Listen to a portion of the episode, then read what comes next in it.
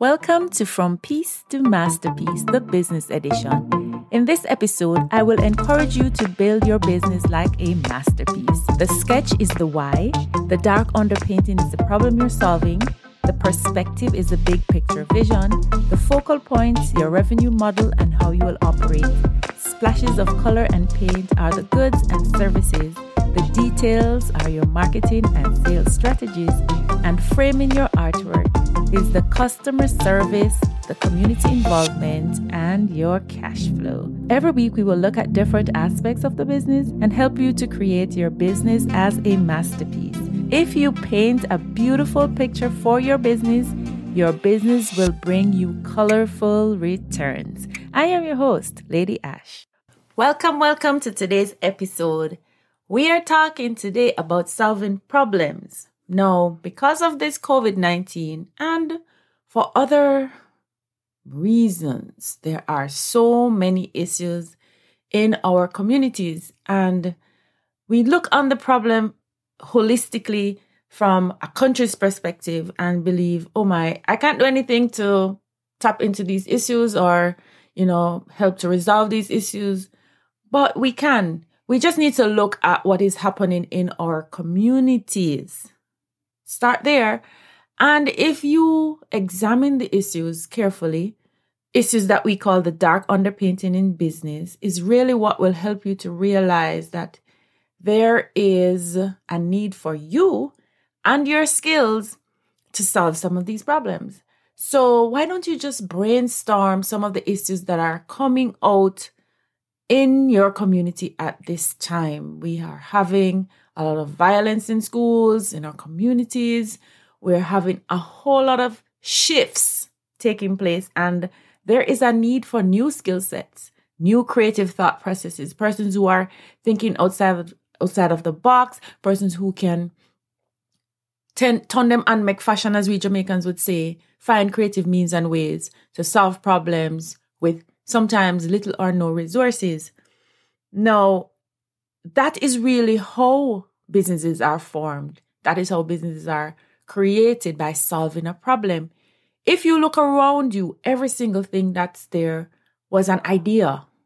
Somebody came up with an idea to solve a problem or an idea to make life a little bit easier or to create happiness or um, just to make things different, you know, um, give options, making another way of doing something. So if you tap into, if you look into your communities, you'll find that there are several things that need your attention. And some of them it's really only you can solve.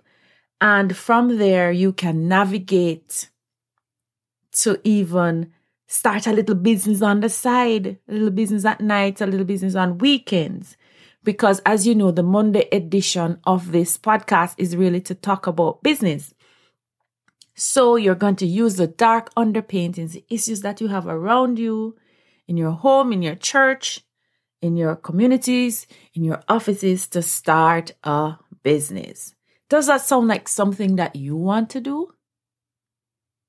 Can you honestly think about what's happening around you and see where you could help, where you could make a difference.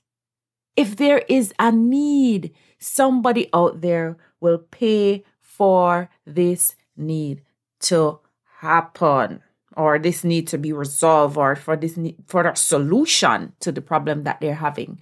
No, on the first of the year, first of January, Steppers and I we went out on the Palisadoes beach as we often do every year at the first day and we pray together as a family, as a team, and we talk about our dreams and we we declare what we want our year to be, how we want to feel, and we watch the sun rise for that first day. And it's it's really really a really good experience because we really get time to reflect and we, we kind of feel well i certainly feel at one with the universe out there just in this vastness on this beautiful beach and here comes the sun slowly but persistently coming over the horizon And boom, the brand new day is dawned. It's fantastic, brand new year, brand new possibilities. And through that experience, I saw some garbage on the on the beach, old slippers, some Crocs, um, pipe fittings, hair roller, dog bone, or maybe bone. I don't know. Probably it's a bone from from from a meal. All kind of stuff, driftwood, and I decided that I am not solving a big problem, but I'm just gonna take up some of these things, and I'm gonna take them home, and I'm gonna make art. And so, what I do every month is, as an artist, I challenge myself to do something different, something new. And it stretches me and it, it helps me to focus and realize that it's not just about art making to sell, but it's really art making to create, you know, to tap into and to, you know, do something new. And I use those pieces of garbage to make art. Little did I know that the outcome of it would have been so powerful because I found myself on national television, national televisions, both of them, talking about my artwork and the journey to creating these marvelous pieces of art. Um, I remember the ones with the crocs was called the Crocs of the Matter. It's pretty cool. And um, I got thankfully a newspaper article out of it as well and it gave my business so much exposure. Now my friend i don't have the resources to take all the garbage off the beach to make art. And someday i would love to be a part of that change. I would love to be a part of solving that problem.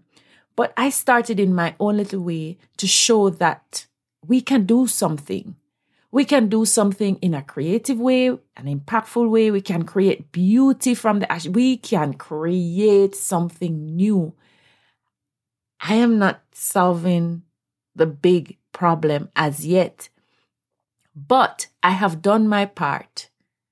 I have made something out of nothing and I have gotten a voice and I've gotten a platform to talk about what we need to do to create a more sustainable environment for us to live in, for us to be in, for us to enjoy.